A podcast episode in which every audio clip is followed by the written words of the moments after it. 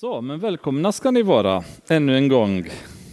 Det finns den här eh, låten med Guds trogna skara, eller hur? Det är ungefär så jag känner när jag ser på er, den, den trogna skaran. Gud välsigne er. Han kommer ha en, en speciell välsignelse för er när ni kommer till himlen. Det här är gänget som har orkat genom bibelstudierna. De ska, de ska få en extra pärla på porten. Ja, Fader, vi tackar dig för att vi har möjlighet att komma tillsammans. Och att vi har dig som mål för vår samling. Vi vill upptäcka mer av dig, Herre. Vi vill lära mer från dig. Vi vill förstå ditt ord bättre. Men jag ber väldigt mycket för mig och för alla som är här och de som kommer lyssna. Att allting vi lär oss, allting vi uppfattar att vara din vilja från ditt ord, att det ska också förverkligas i det sätt som vi lever våra liv, Herre.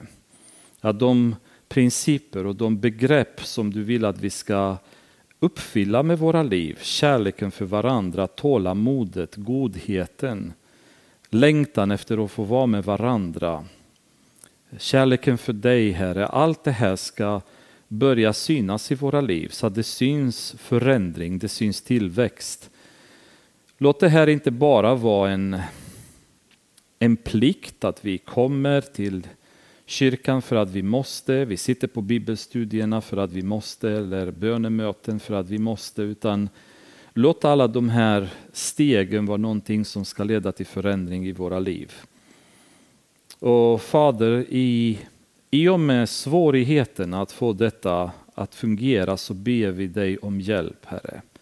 Vi ber om om en påfyllning från din heliga Ande i våra liv, om vägledning och mycket kraft. Många gånger så förstår vi vad vi ska göra men vi saknar kraften att gå fram och göra det. Att du ger oss styrka. Vi vill älska andra människor men att älska innebär svårigheter. Vi behöver bära deras bördor. Vi behöver gråta när de gråter och där blir det det svåra som oss, för oss Herre. Jag ber att du ska ge oss både vilja att älska andra människor och kärlek för dem, men också ge oss kraften att kunna bära den där kärleken tillsammans med dig Jesus.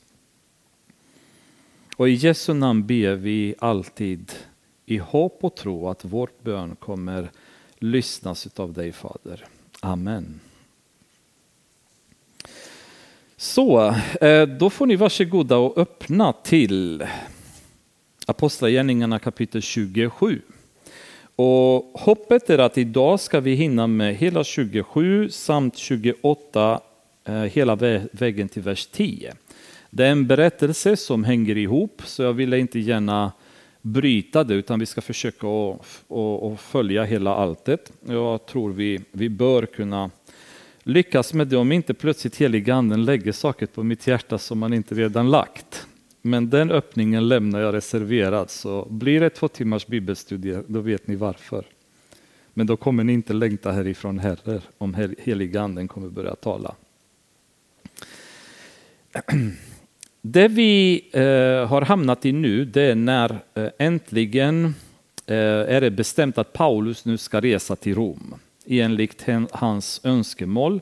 Han förstod att Festus och romarna i deras önskan att hålla sig väl med judarna använde honom som en slags pant i förhandlingar och relation de hade med judarna. Han förstår att han kommer inte få någon rättvisa i de ehm, forum som han befann sig i i Caesarea och därmed så begär han att bli hörd av kejsaren, vilket han hade full rätt som romersk medborgare att begära. Han var inte anklagad för mord, och då hade han rätt att kunna begära förhör av kejsaren om han upplevde orättvisa på något sätt. Um, och det var, problemet var då att de hade ingenting att skicka med honom, ingen rapport. Varför ska han till kejsaren? Vad ska de berätta för kejsaren? Festus hamnar i ett knivigt läge, han vet inte vad han ska skicka för papper ihop med Paulus. Uh, ber kunga gripa om hjälp. Uh, gripa till slut konstaterar att den här mannen är oskyldig och hade han inte bett att bli förhörd av kejsaren då hade han kunnat bli fri. Eh, men eftersom Paulus hade bett att höras av kejsaren så fanns det inget annat alternativ. Man kan också betrakta den här resan som Paulus gör som fånge nu som Paulus fjärde missionsresa. Vi har gått igenom tre av hans missionsresor.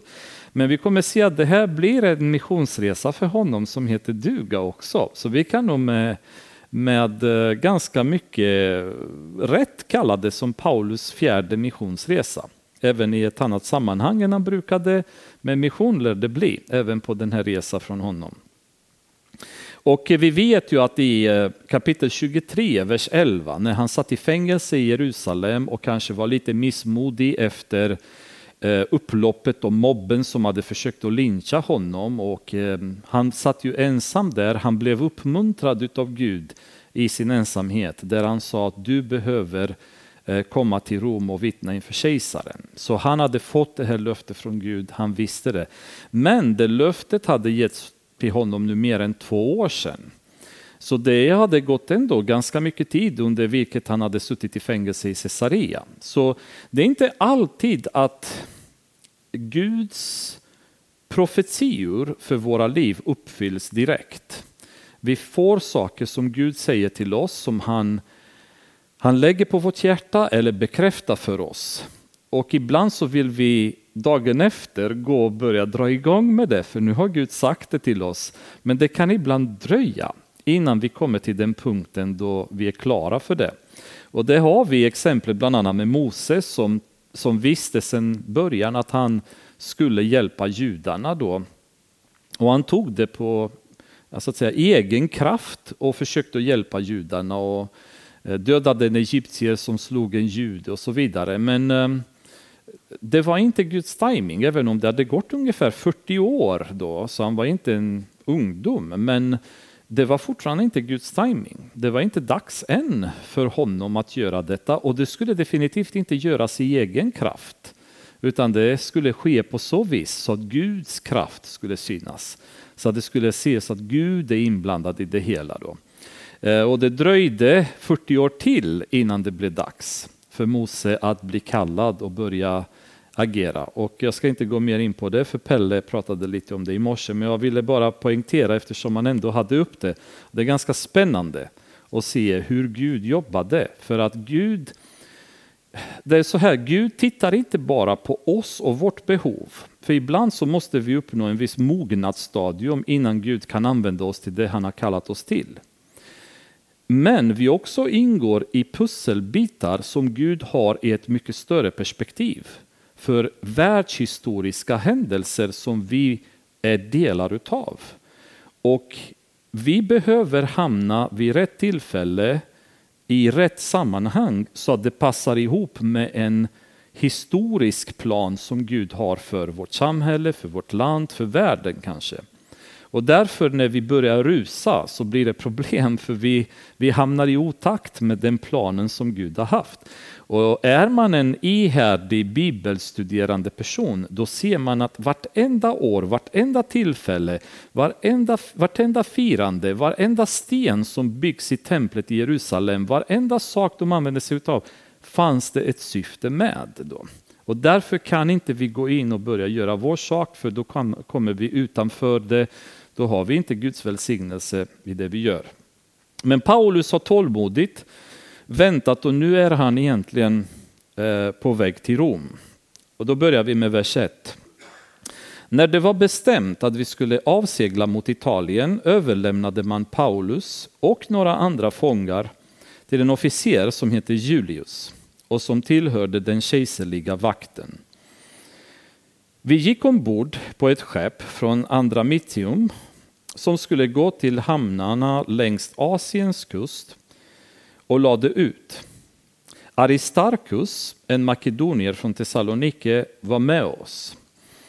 Aristarkus, Aristarchus, kommer ni ihåg honom? Vi har mött honom tidigare i ett sammanhang och det är ju i Efesus. När Paulus var där och predikade, ni kommer ihåg att det blev upplopp för Demetrius eh, som var silversmed blev irriterad över Paulus predikan för tillverkningen av avgudar som han gjorde. Eh, plötsligt så, så havererade, så businessen förstörde på grund av att evangeliet tog för mycket plats. Och det blev upplopp och mobben som inte kunde få tag på Paulus eh, släppte med sig Gaius och Aristarkus. Och det beskrivs Aristarkus också så att han var från Makedonien. Så det är första gången vi kommer i kontakt med Aristarkus då, där under upploppet i Efesus. Och eh, nämns ibland av Paulus i brev som en medhjälpare till honom. Så var en sån som troget helt enkelt hängde med Paulus som en medhjälpare till Paulus. Vi vet att Timoteus till exempel var en annan av dem, Epafroditus var en annan och så vidare. Det dyker upp flera eh, som Paulus nämner ibland i breven. Ehm, så han följer ju med Paulus även på den här resan och det är lite intressant för Aristarchus var ingen fånge, inte vad vi vet. Så han följer med Paulus helt enkelt som stöd. Och det är ju också lite intressant att se alltså de här människorna som var beredda att offra sig för en annan broder. Och vi, vi möter de andra, bland annat som sagt Epafroditus till exempel, som man bara, en stu, bara ett studium om Epafroditus som bara nämns i små sammanhang. Men varenda gång han dyker upp, det är för att han är där och hjälper till. Han är där och hjälper till. Liksom. Eh, det är så fantastiskt att det finns sådana människor som de lämnar sitt, eh, sitt, sin familj, sin stad, sina intressen, sitt jobb och ställer upp för att hjälpa en broder som har väldigt allvarliga problem i sitt liv. Liksom. Han har det tufft, han är fånge, han ska släppas in till kejsaren. Aristarchus säger, broder, jag hänger med.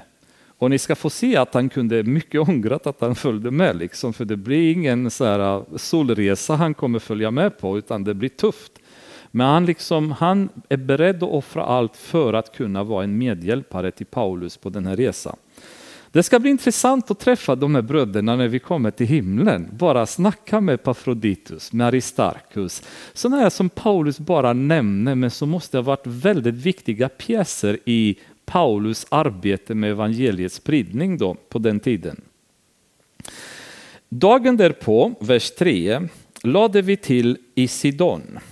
Julius, som behandlade Paulus väl, lät honom gå till sina vänner och ta emot deras omsorg. Så de har inte navigerat så fruktansvärt mycket, så de åkte ju härifrån ungefär Caesarea och så bara seglade en liten bit till Sidon. Det var Tirus och Sidon som ligger där borta. Och kaptenen verkar ha litat så mycket på Paulus så att han bara låter Paulus gå på stan helt enkelt och träffa bröderna där. Så det är lite skönt att se vilket förtroende Paulus redan måste ha, ha gett liksom, och, och fått sin omgivning att känna att mitt ord är mitt ord. Förmodligen hade han lovat att jag kommer tillbaks på båten och kaptenen sa varsågod. Han kunde lika gärna dratt liksom, stuckit därifrån och sagt tack så mycket, jag försvinner. Men eh, i förtroende så låter kaptenen honom att, eh, att gå och träffa sina bröder där i Sidon. Och det intressanta är ju det här, och vi har pratat lite om det tidigare och vi kommer stanna eh, en lite längre kring det ikväll. Det är ju Paulus permanenta längtan till församlingen. Var, har han kom, var han än kommer så har han bara en tanke. Jag vill träffa församlingen. Jag vill träffa bröderna. Jag vill träffa mina vänner. Jag vill dit där mina mina bröder är samlade, Kristi kropp tillsammans, så vill jag direkt komma och vara en del av, av den kroppen ihop med dem, med dem. Han har sån otrolig längtan efter församling hela tiden. Och när man läser hans brev så pratar han så otroligt vackert om kyrkan och församlingen och hur viktig den är för oss alla. Eh, och jag läser en gång till en, en vers som jag läst flera gånger och det är en vers som eh, vare sig ni gillar eller inte kommer vi till nästan oavsett vilken bibelbok vi kommer prata om och det är Hebreerbrevet kapitel 10, vers 24-25. Ehm, det är en vers som vi ska liksom tatuera in på våra pannor, något så som judarna har de här filakterierna, skriva bibelverserna det som vi läser då och då när vi börjar tycka att det blir tröttsamt. Då. Låt oss ge akt på varandra och spåra varandra till kärlek och goda gärningar och låt oss inte överge våra sammankomster så som några brukar göra, utan istället uppmuntra varandra. Och det är så mycket mer som ni ser att dagen närmar sig. Och det säger Paulus då, för 2000 år sedan. Han säger desto mer nu när ni ser att dagen närmar sig, ja då kan jag säga att vi är ännu närmare den dagen idag. Och hur, hur ser vår längtan ut till församlingen? Hur mycket längtar vi i våra liv efter att få vara med i församlingen, efter att söka oss till församlingar var vi än tar vägen. Om vi tar en helg någonstans i Stockholm, i Göteborg, var vi tar vägen, är vår längtan direkt det söndag vi ska till församlingen, träffa våra bröder där, lära känna dem. Eller känner vi att oh, vad, äntligen slipper vi kyrkan, nu går vi på konsert eller fotboll eller vad som helst. Liksom. Eller sitter och dricker kaffe istället någonstans för att nu är vi faktiskt på semester så det är skönt liksom att bara göra något annat än vara i församlingen. Jag upplever själv att det har hänt i, i mitt liv ibland att på något sätt känt bara, åh vad skönt, liksom. nu, nu kan jag göra något annat. Men är det den längtan vi ska ha? Är det samma som Paulus hade, där oavsett var han kom, han ville träffa sina bröder? Och ehm, Vi kan ju tycka ibland att församlingen är inte alltid rolig att komma och träffa. Eller, eh, ibland så kan det kännas som att oh, det är bara jobbigt folk, vissa.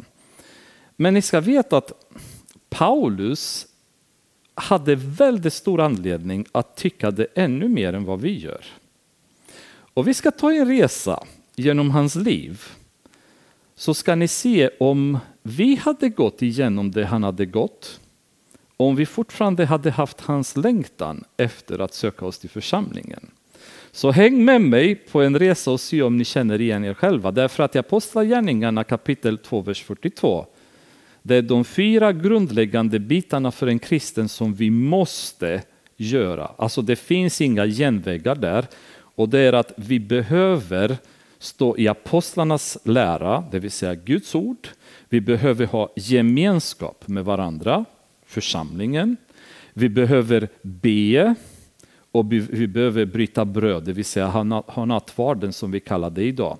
De, två, de fyra grundläggande bitarna de är ett måste för alla kristnas liv. Bor vi på en öde ö förstås så har vi inget alternativ. Men så länge vi finns någonstans där det finns en församling, de bitarna måste uppfyllas i våra liv. Och när vi försöker att skippa någon av de här, då finns det konsekvenser för våra liv och vår relation med Gud. Tillväxten då. Men Paulus, återigen, det är fascinerande att se att han hade en sån längtan efter församlingen.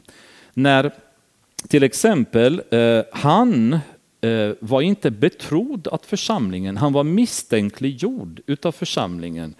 I Apostlagärningarna kapitel 9, vers 26, ni kommer ihåg att det står att när han kom till Jerusalem försökte han ansluta sig till lärjungarna, men alla var rädda för honom. Så han sökte sig, han ville till församlingen och han fick nobben. De var rädda för honom, de ville inte ha med honom att göra. Och det fanns en, ett argument till varför förstås, han hade varit ett, ett hot för församlingen. Men uppenbarligen så var han frälst nu. Men de ville fortfarande hålla avståndet och den här misstänksamheten har, stått, har varit länge i, i församlingarna gentemot Paulus som person. Så han har inte, inte varit överpopulär, om man säger så, i församlingarna. Trots att hans hjärta brann så mycket efter att få vara med i församlingen. Om vi går till andra Korintierbrevet kapitel 10, vers 10, då ser vi att han behöver försvara sig dessutom eftersom han är så ifrågasatt av församlingarna. Um, och det, det, har han gjort på väldigt många ställen. Det här är bara ett exempel som jag tog fram. Um, och då skriver han så här. Breven säger man, så att han parafraserar andra här. Han säger breven säger man har tyngd och kraft, men när han, det vill säga Paulus, kommer själv är han svag och man föraktar hans ord. Så det fanns människor i församlingarna som ifrågasatte honom, ifrågasatte hans auktoritet, ifrågasatte huruvida han var en apostel. Varför behöver vi ens lyssna på honom? Han mötte det motståndet i väldigt många församlingar på den tiden. Eh, andra Petrusbrevet talar om för oss att Paulus var dessutom väldigt missuppfattad i församlingar. Eh, till den punkten där Petrus faktiskt behöver ta upp detta i andra Petrus och det är kapitel 3. Och vi kan läsa med eh, vers 15 bara så att vi får sammanhanget rätt. Och räkna med att vår Herres tålamod innebär frälsning. Så har också vår älskade broder Paulus skrivit till er efter den vishet som han har fått. Och så gör han i alla sina brev när han talar om detta. I hans brev finns en del som är svårt att förstå och som okunniga och ostadiga människor förvränger till sitt eget fördärv. Något som också sker med de övriga skrifterna. Så han säger att det är väldigt många som missuppfattar vad Paulus säger och förvränger hans ord och skapar något helt annat utav det han faktiskt försöker att säga, försöker att uppnå med hans brev.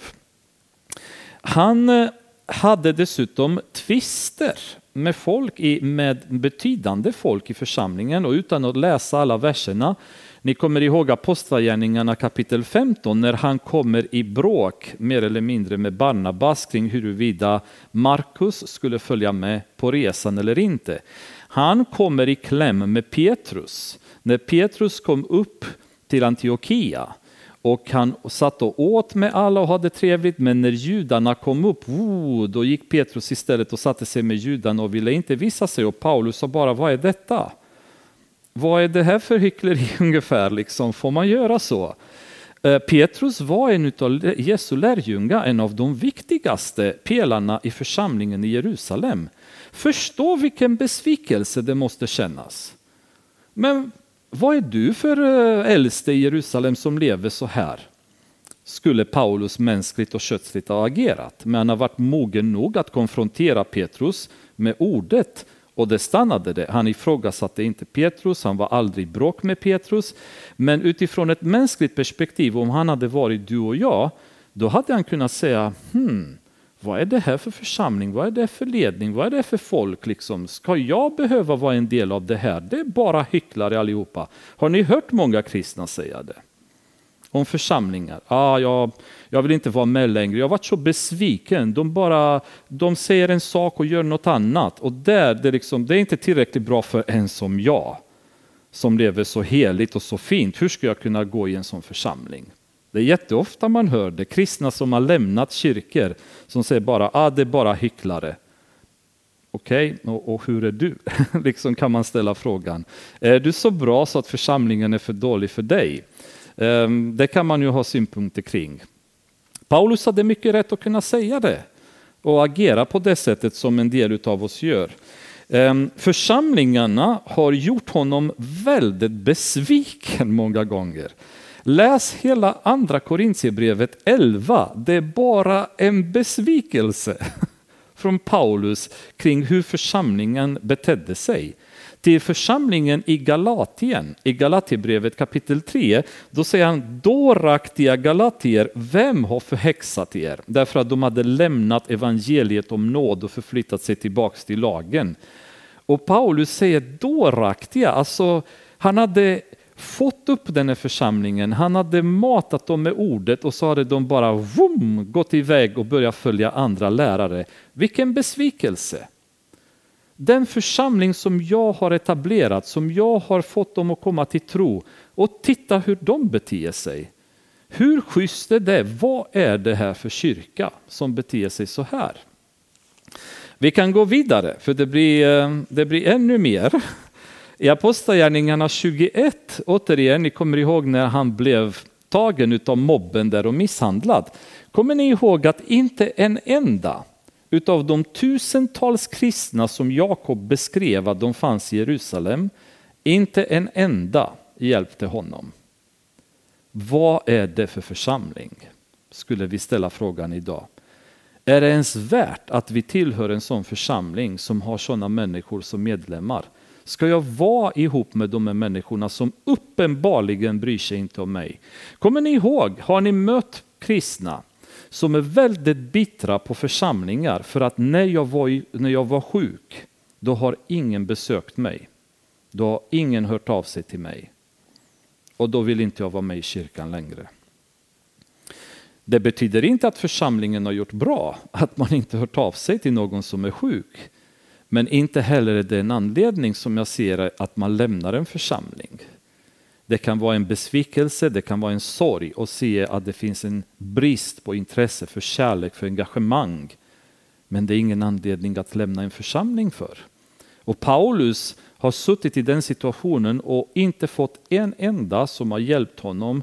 Han var helt ensam och mobben var på väg att döda honom. Och de enda som hjälpte honom, det var hedningar. Det var romarna som gick in och ingrep.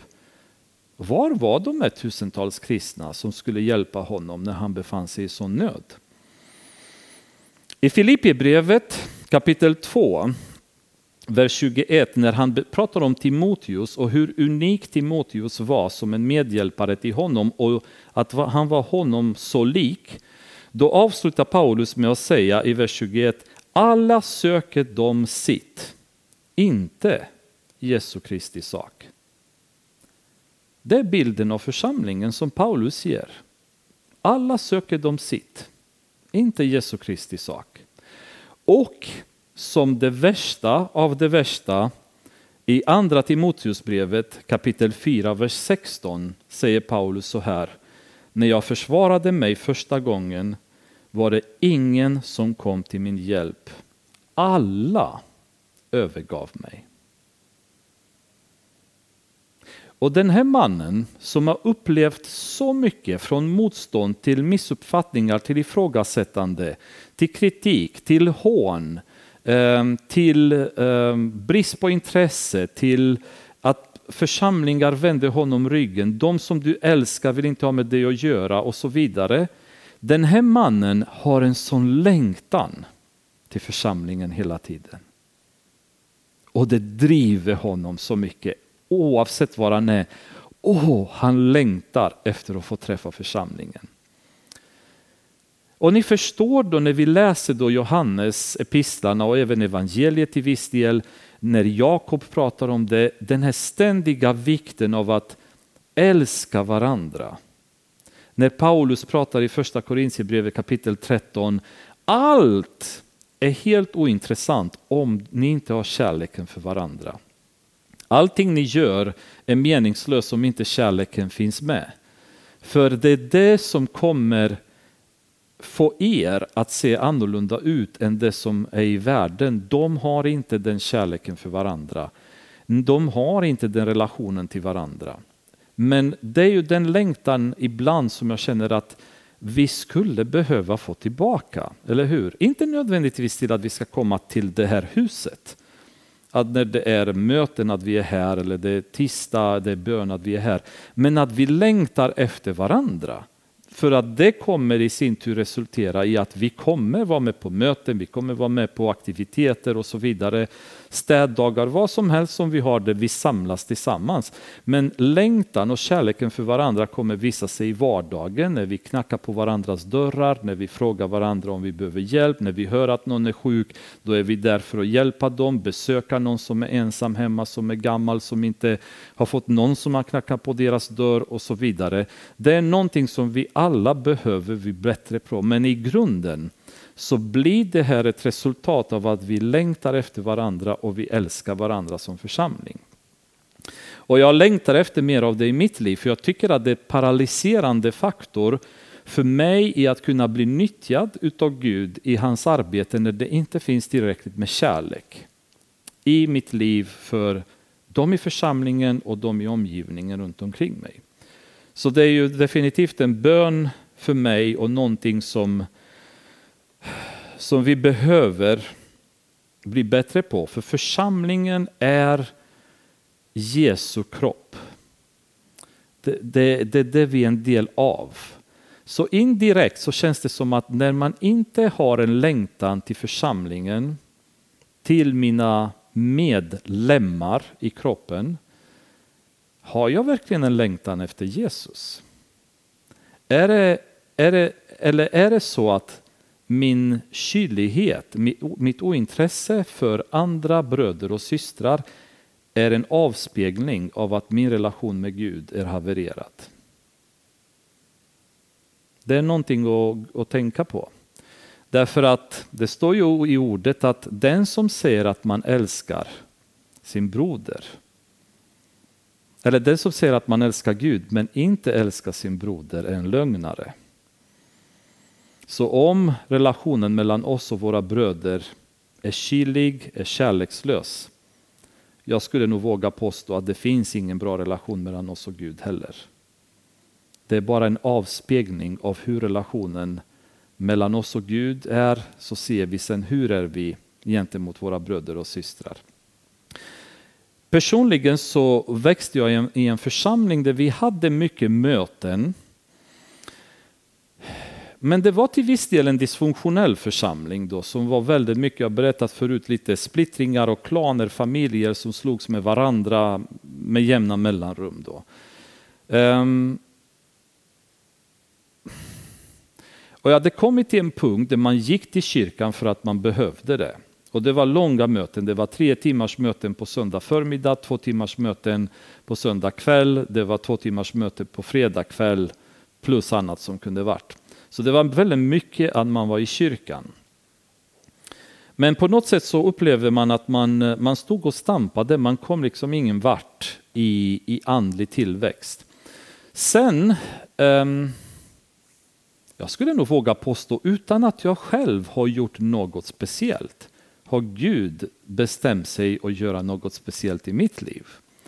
Eh, så att det blev en, en explosion av längtan att ja, bara hunger efter Gud helt enkelt. Satt och läste mycket Bibeln, bad. Det som hände dock som sidoeffekt, det var att jag bara älskade att komma till kyrkan. Och jag bara, jag kunde sitta i bänkarna och jag bara Åh, vad skulle man vilja gå och krama alla som satt i kyrkan. Man bara kände en sån glädje och kärlek att se allihopa. Och de där segertonerna som skrapade på min hjärna tidigare och jag tyckte det var hemsk musik som inte klarade av att sjunga. Åh, jag, jag stod på mötena och sjöng segertonen, eller mot, rumänska motsvarigheten i segertoner, och tårarna bara rann över mitt ansikte för att vartenda ord i låten betyder någonting. Och det var en liksom direkt kommunikation med Gud. Och det hade inte hänt något annat än att det Gud hade förändrat mig.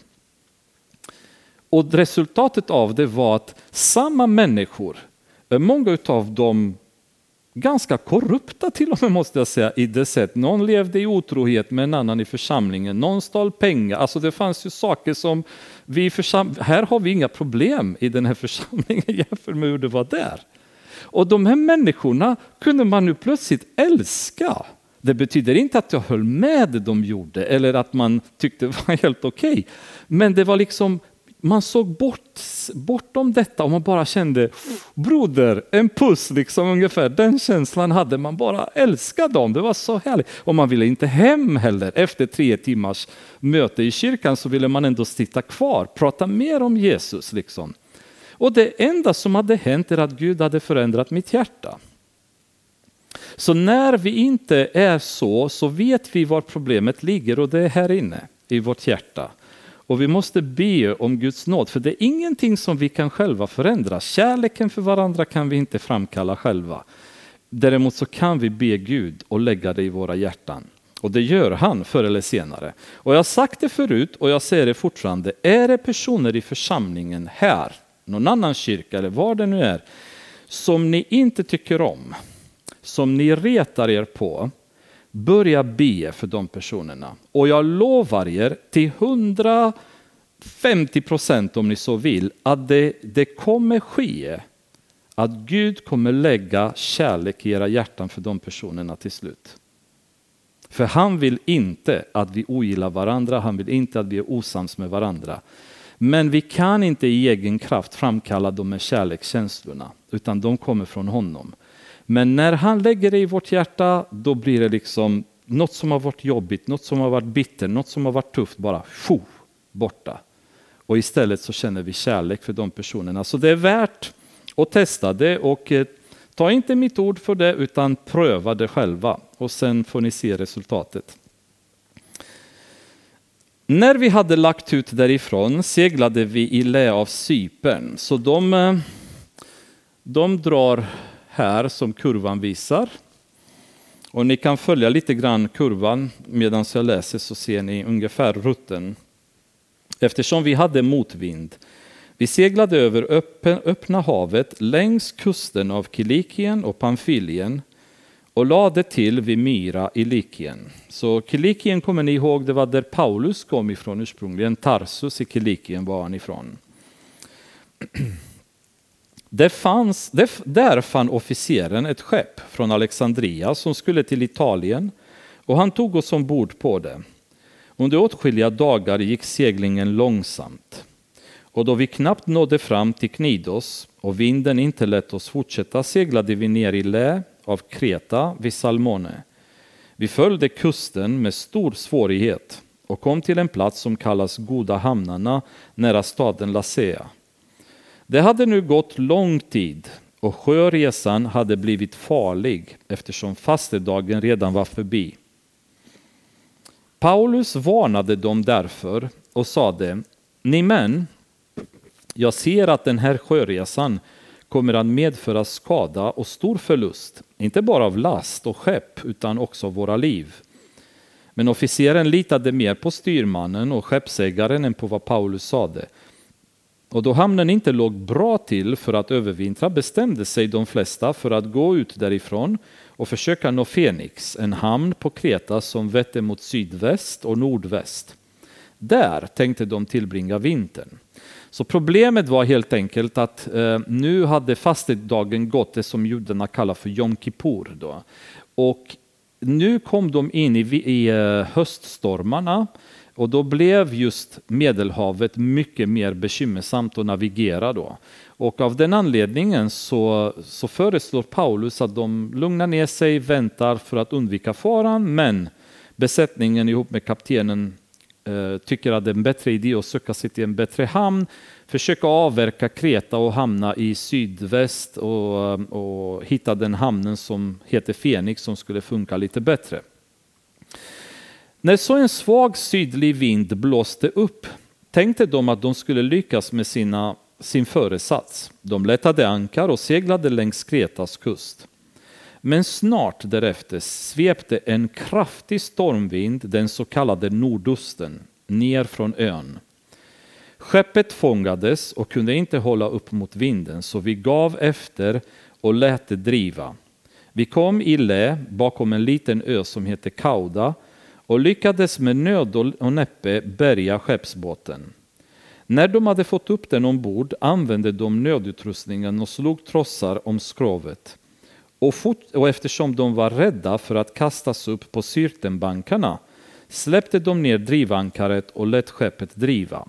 När de säger syrtenbankarna, då menar de någonstans här hade de blåst. Så de ville hamna någonstans här i sydvästra Kreta Eh, Eh, men istället, de fick en sydlig vind så de tänkte vad bra, då kan vi fortsätta mot Italien. Men sen kom en nordvind som tryckte dem nästan in mot, mot eh, Nordafrikas kust, då, så en bra bit ifrån där de hade räknat att de skulle åka. Vi var hårt ansatta av stormen. Dagen därpå började de vräka lasten överbord och på tredje dagen kastade de med egna händer skeppets utrustning i sjön. Så de lättar skeppet nu för att inte hamna på bankarna, så att få, få lite skeppet högre upp i vattnet. Då. Um, ingen, äh, förlåt, vers 20.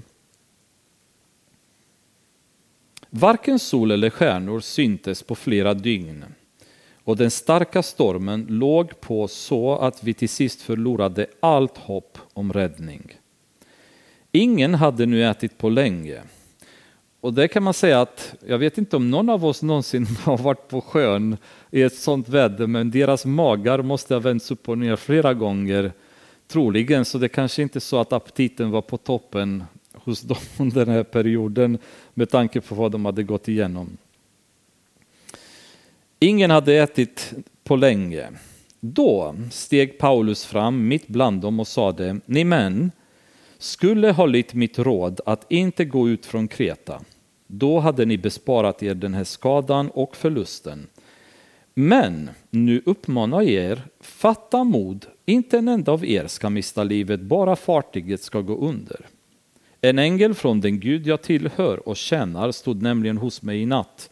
Och han sade, var inte rädd Paulus, du ska stå inför kejsaren och alla som seglar med dig har Gud skänkt dig. Så fatta mod ni män, jag litar på Gud att det blir som han sagt mig. Vi måste bara stranda på en ö. Med andra ord så verkar det som att det Paulus sa till dem i vers 10 var någonting som han hade fått från Gud. Eh, sen hur Gud hade talat till honom, om det bara lagt det på hans hjärta, om man var någon slags eh, vishetens visshetens ord eller profetiskt, det vet vi inte. Men det han säger nu är att ni skulle ha lyssnat på vad jag sa, det vill säga han visste att det han hade sagt stämde. Så vitt vi vet var inte Paulus en sjöman, så det är inte säkert att han var skicklig på det, men han måste haft en insikt om att det kommer inträffa en katastrof om vi fortsätter. Och säger till dem att ni, ni skulle ha fattat det, ni skulle ha gjort rätt helt enkelt. Och det är så mycket bättre när vi följer Guds ord och Guds råd från början. När Jesus möter fariseerna i eh, Matteus kapitel 19 så försöker de att få en slags tillåtelse eller eh, höra Jesu åsikt kring skilsmässa. Och Jesus säger bara skilsmässa är inte okej. Okay.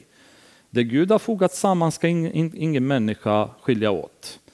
Och då tänker fariseerna, hmm, då har vi fångat honom ganska bra här, för de ville hela tiden sätta eh, Jesus mot Mose eftersom Mose var så stor bland folket. Så kan de få Jesus att se ut som att han motsäger Mose, då vet de att då får, får de folket på sin sida. Och då frågar de Jesus direkt i, i vers 8, men, eh, ja, men vänta lite, eller innan vers 8, vänta lite, men Mose säger att vi kan skicka en skiljebrev, så hur tänker du här? Och då säger Jesus så här till dem att um, det är för att era hjärtan är så hårda som Mose tillät er att skiljas från era hustrur. Men från, från början var det inte så. Guds plan har aldrig varit det. Men ni har, ni har haft så hårda hjärtan så Mose har hittat en plan B för att tillåta er att fortsätta och ha någorlunda liv då eftersom ni vägrade acceptera Guds plan. Men Guds plan har aldrig varit det, att det ska finnas skilsmässa eh, hos er. Och det var, det var så att säga första gången som Jesus introducerar det här konceptet. Vad är Guds plan och vad gör vi som människor och vad har detta för effekt i våra liv? Från början var det inte tänkt att människan skulle synda. Från början hade Gud haft planen att han och människan ska leva en härlig relation med varandra. Där Gud umgicks med människan i Edens lustgård och hade det härligt tillsammans. Det var, det var Guds plan. Människan dock ville inte leva enligt Guds plan och vi vet att medan Eva var lurad utav ormen så var inte Adam. Adam visste mycket väl vad han gjorde och han gick medvetet in i synd och valde synden före Gud och struntade i vad Guds plan var. Och konsekvenserna till detta var att plötsligt så, intog synden världen. Guds plan hade varit något helt annat. Men vad gjorde Gud? Lämnade Gud människan att dö och säga bara du har valt döden, då får ni dö allihopa så jag bryr mig inte om det. Nej, utan utifrån det nya förhållandet som människan hade hamnat i. Nu försöker Gud att hitta bästa möjliga och lättaste lösningen så att människan ska kunna komma tillbaka till honom, till den initiala relationen som de ville ha från början. Och där kommer den underbara frälsningsplanen. Men det har kostat mänskligheten mycket lidande och det har kostat Jesus sitt liv och lidande här på jorden när han var. Ganska stora konsekvenser av vår synd. Men Gud har ändå inte släppt människan utan fortfarande hittat en lösning för att det ska fungera för människan. Ehm, om vi går vidare i Israel så hade Gud från början ämnat att judarna ska vara ett speciellt folk. Israel ska vara ett speciellt folk. Där de ska styras av honom. De ska inte styras av andra gudar, de ska inte styras av kungar, utan Israel skulle vara en teokrati som Gud skulle styra enligt hans ord. Och på Samuels tid, och Samuel var en av domarna som styrde folket och styrde dem på ett väldigt bra sätt till och med. Så hade i Samuel, första Samuelsboken kapitel 8, vi får eh, reda på att de äldste bland folket, de kom till Samuel och sa ehm, Hör Samuel, nu är det så här att folket har börjat ledsna lite på det systemet, i princip vad de säger till honom. Och vi vill också ha en kung och anledningen till att de vill ha en kung anger de äldste därför att vi vill ha en kung som allt annat folk har, alla andra folk har. Det vill säga, vi vill också vara som alla andra är. Vi vill inte leva så som vi har levt än så länge, utan titta hur de andra gör. Kan inte vi göra likadant? Och Samuel blir väldigt bedrövad när de säger detta, men Gud konfronterar Samuel och eh, vi kan ta det första Samuel kapitel 8 och så kan vi läsa från vers 7. Eh, för vi kommer läsa en bit till därefter. 8 vers 7. Då svarar Gud så här. Då sade Herren till Samuel, lyssna till folket i allt de säger till dig. Det är inte dig de har förkastat, utan det är mig. De har förkastat som kung över dem. Jag var deras kung, säger Gud, och det är mig de har förkastat. Det är mig de vill göra sig av med, inte dig Samuel. Det, det kommer den här kompromissen, de vill göra sig av med mig. Så har de alltid gjort, från den dag jag förde dem upp ur Egypten ända till denna dag. De har övergett mig och tjänat andra gudar, så gör de också mot dig. Och här kommer det, det nästa. Men lyssna nu till deras ord. Du ska varna dem allvarligt och förklara för dem vilka rättigheter kungen får som kommer att regera över dem. Så Gud säger till dem Samuel, plan A har varit att jag ska vara deras kung. Och de har gått emot plan A, men nu kommer de få plan B. Så nu vill jag Samuel att du läser för dem konsekvenserna så de kommer behöva leva under om de väljer plan B. Allt som Herren hade talat sade Samuel till folket som han hade begärt, som har begärt en kung av honom. Han sade, denna rättighet för den kung som kommer att regera över er. Han ska ta era söner till att göra tjänst på hans vagnar och bland hans ryttare och springa framför hans vagn. Han ska sätta dem till befäl över tusen och till befäl över femtio, efter till, eller till att plöja hans åkrar, bärga hans skörd, eller till att tillverka hans krigsredskap och utrustning för hans vagnar. Era döttrar ska han ta till att göra slavor, laga mat och baka bröd. Era bästa åkrar, vingårdar och olivlundar ska han ta och ge åt sina tjänare. Han ska ta tionde från era sädesfält och era vingårdar och ge åt sina hovmän och tjänare. Och han ska ta era tjänare och tjänarinnor och era bästa unga män liksom era åsnor och använda dem för sitt behov.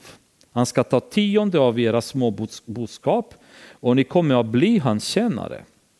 När ni då ropar på hjälp mot er kung som ni har valt åt er, då kommer Herren inte att svara er.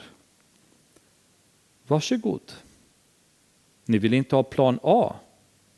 Det får ni plan B. Vi vet sen att folket har fått lida väldigt mycket. Väldigt mycket på grund av deras kungar. Ehm, men Gud har varnat dem från början. Ni kommer få en kung. Men det finns konsekvenser när ni går emot min vilja. Gud har fortfarande välsignat Israel därefter. Gud har fortfarande räddat dem ur många situationer, men de har fått lida mycket på grund av att de har valt fel. Och senare när de bara går lite längre ifrån den här situationen så väljs Saul som kung för dem och så blir det en följe av problem och eh, prövningar som de behöver gå igenom. Och det här beteendet fortsätter sedan Israel hela vägen genom gamla testamentet. Där de kompromissar, de avviker, de väljer andra alternativ och hela tiden med vartenda val de tar så betalar de ett pris.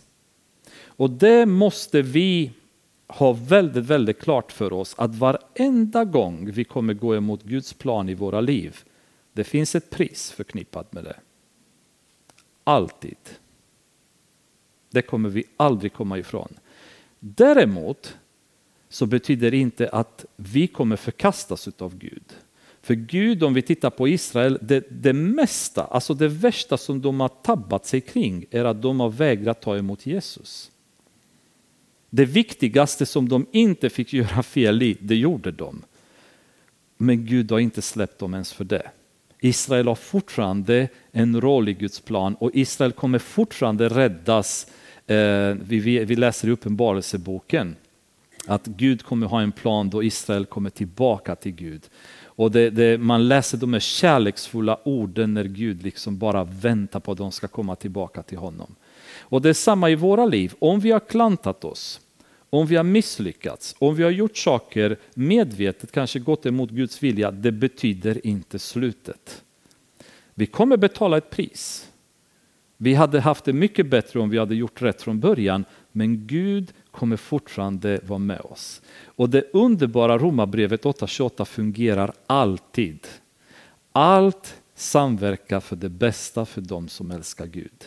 Även det mest klantiga som vi kan göra kommer Gud i sin kärlek kunna omvända till något gott för oss. Och det är det underbara med Gud och det är så otroligt för ibland blir man väldigt, väldigt ödmjukad utav den här attityden som Gud har och det är att han vet hur mycket dåligt vi gör.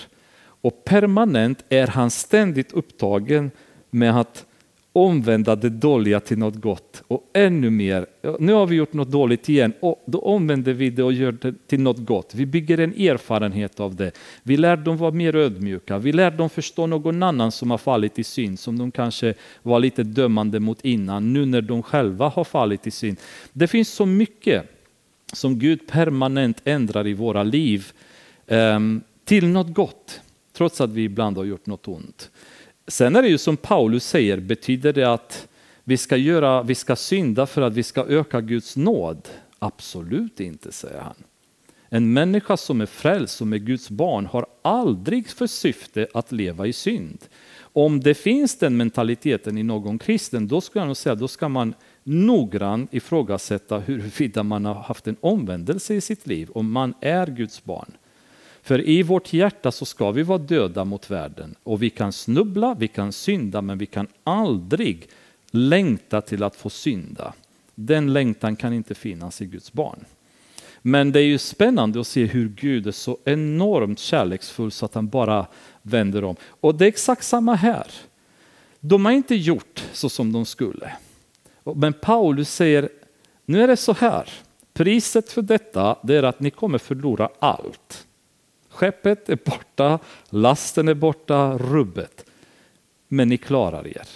Inte ett hårstrå ska röra sig, röras på, era, eh, på er kropp. Ni kommer överleva allihopa. Och i det här läget så gissar jag att det kanske var vad de behövde höra helt enkelt.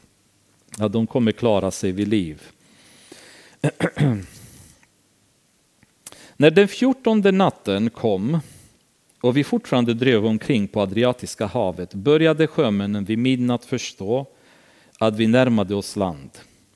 De lodade och fick, fick 20 famnars djup. Lite längre fram lodade de igen och fann att djupet var 15 hamnar, famnar, så 40, cirka 40 meter först och 30 meter därefter. De var nu rädda att vi skulle driva på något skarpt skär, så de kastade ut fyra ankare från akten och önskade sedan bara att det skulle bli dag. Men sjömännen gjorde ett försök att fly från skeppet. De firade ner livbåten i sjön under förevändning att de skulle kasta ut ankare från fören. Paulus sade till officeren och soldaterna, om inte de stannar kvar ombord kan ni inte bli räddade. Då kapade soldaterna trossarna på skeppsbåten och lät den driva bort. Strax innan det började Dagas eh, uppmanade, Paulus att, uppmanade Paulus alla att äta. Han sa, i 14 dagar har ni nu väntat och varit utan mat och inte ätit. Därför uppmanar jag er att äta, det behöver ni för att bli räddade, för ingen av er ska mista så mycket som ett hårstrå på sitt huvud. Så det är intressant hur Paulus har tagit över skeppet nu kan man säga. Så han börjar diktera vad de ska göra, när de ska göra. För uppenbarligen vid det här laget så har de fattat att det är bättre att vi lyssnar på den här mannen, han vet vad han pratar om. Och det intressanta är att när Paulus pratar med dem där i vers 24 så berättade han att varför de ska klara sig. För det är ett löfte som Gud har gett mig att jag ska komma inför kejsaren.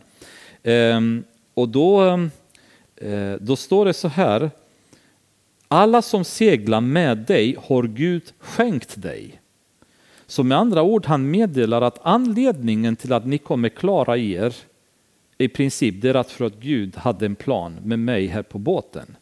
Så de förstår nu att den här mannen är viktig. Det, det mesta kretsar kring honom så vi bättre vi, vi gör som han säger. Så han säger nu får ni ta och äta för ni behöver mat. Det ska, det ska bli lite aktivitet framöver. Ni måste vara starka då.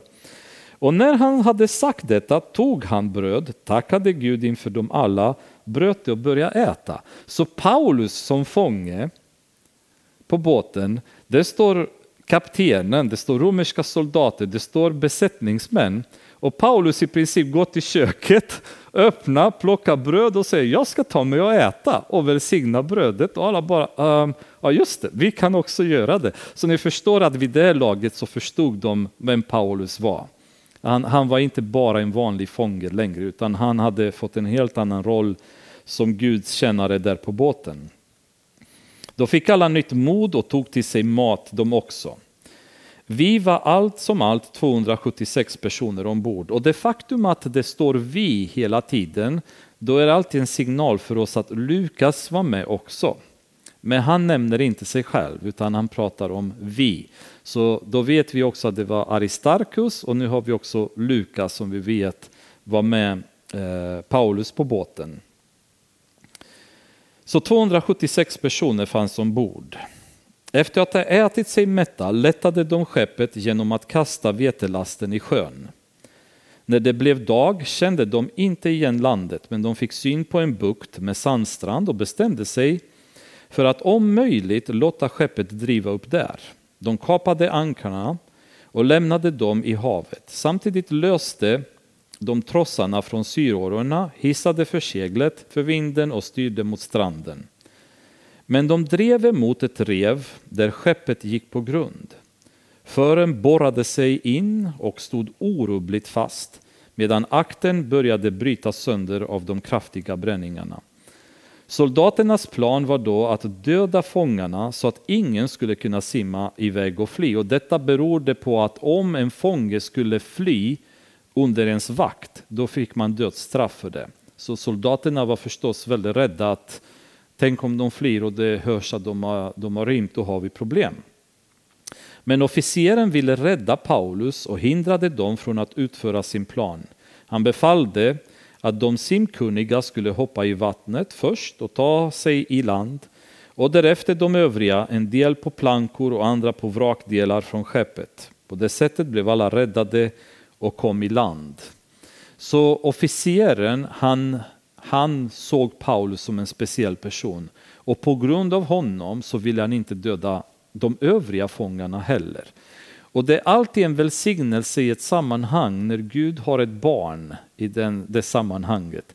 Eh, jag tror väldigt bestämt att arbetsplatser där kristna arbetar är extra välsignade av Gud. Jag tror att städer där Gud har många barn är extra välsignade av Gud. Jag tror länder där kristna församlingar är stora, är, um, det är många kristna helt enkelt. Jag tror de länderna blir välsignade av Gud.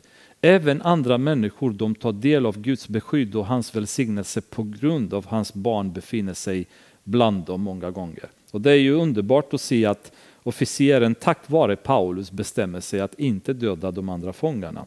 Och de som kunde simma, de simmade i land medan de andra de hoppade på plankor. Och som en pastor sa, det här är första gången i Bibeln där surfandet är, är nämnt. Liksom. Så att de hoppade på plankor och surfade in i land i princip, de övriga.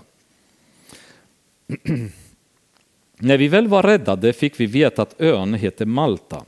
Lokalbefolkningen visade oss en ovanligt stor vänlighet. De tände en eld och tog hand om oss alla eftersom det hade börjat regna och var kallt. Paulus hade just samlat ett fång kvistar och lagt på elden när en huggorm kröp ut på grund av hettan och högg sig fast i hans hand. När de infödda såg ormen hänga från hans hand sade de till varandra, den här mannen är säkert en mördare, trots att han blev räddad från havet lät inte rättvisan honom leva. Och ni förstår bilden, alltså Paulus står och det hänger, hänger en, en huggorm på hans hand som hade bitit sig fast. Och det är ganska, ganska så otäck syn då. Men Paulus skakade av sig ormen ner i elden och tog ingen skada. Folket väntade sig att han skulle svullna upp eller plötsligt falla ner död. När de väntat länge och sett att inget ovanligt hände honom ändrade de sig och sade att han var Gud. Är inte så fantastiskt hur människor ändrar sina åsikter om oss så lätt? Ni kommer ihåg när Paulus eh, eh, kom ner för gatan och de trodde att eh, det var Apollos och Merkurius, liksom att de kom evangelisterna där.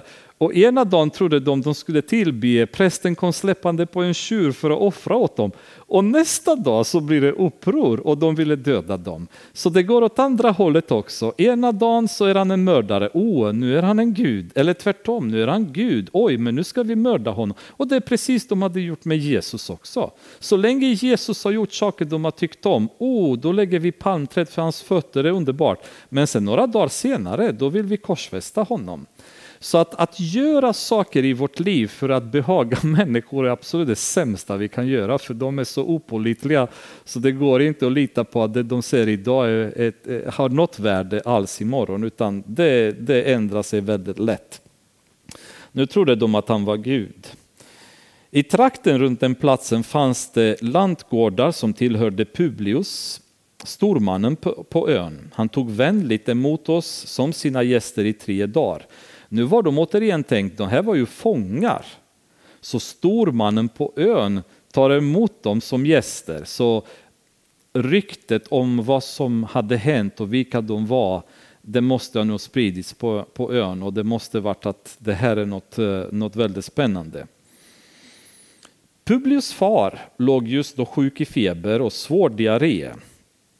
Paulus gick in till honom, bad och lade händerna på honom och botade honom. Efter den händelsen kom också andra sjuka på ön till honom och blev botade. De visade oss sin uppskattning på många sätt och när vi skulle segla försåg de oss med vad vi behövde.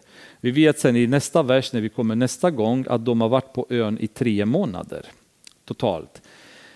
Um, en ö som de inte hade planerat att komma till. Men Gud hade själar på ön Malta som behövde eh, höra evangeliet. Och på ett väldigt annorlunda sätt så har Gud fört dem till Malta. Och när Paulus kommer på ön, vad gör han då? Han gör det han alltid gör. Han börjar agera som en Guds sändebud. Och i Markus evangeliet kapitel 16, vers 17 och 18 Då står det så här. Dessa tecken ska följa dem som tror, säger Jesus. I mitt namn ska de driva ut onda andar. De ska tala i nya tungomål. De ska ta ormar med händerna och dricker de något dödligt gift ska det inte skada dem. De ska lägga händerna på sjuka och de ska bli friska. Vad ser vi händer med Paulus? Det är just några av de här grejerna som Jesus sa har sagt att det skulle inträffa. En huggorm hänger på Paulus hand, skakar ormen i elden, ingenting händer. Vad händer sen? Paulus börjar bota sjuka. De här människorna som han botade, de var inte kristna. Ändå så botade han dem. Och den här versen talade väldigt starkt till mig. Jag har ibland personligen haft svårigheter att be för personer som inte är kristna och som vill bli botade. Därför att jag många gånger tänkt, men deras problem är att de, de, de känner inte Jesus. De behöver bli frälsta. På något sätt har varit lite motstånd att vad är poängen att be så att någon blir botad när de egentligen inte känner Jesus?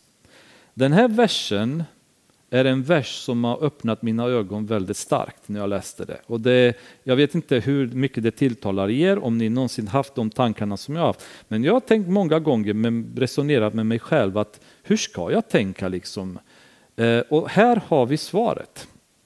Paulus gick dit, pappan var sjuk, han bad för honom, han blev botad. Flera på ön kom, de kände inte Jesus, de var inte kristna. Han bad för dem och botade dem också. Sen är jag helt övertygad om att under de tre månaderna han var på ön så har evangeliet predikats också. Eh, det, känner man Paulus så var han inte tyst när han var där på ön.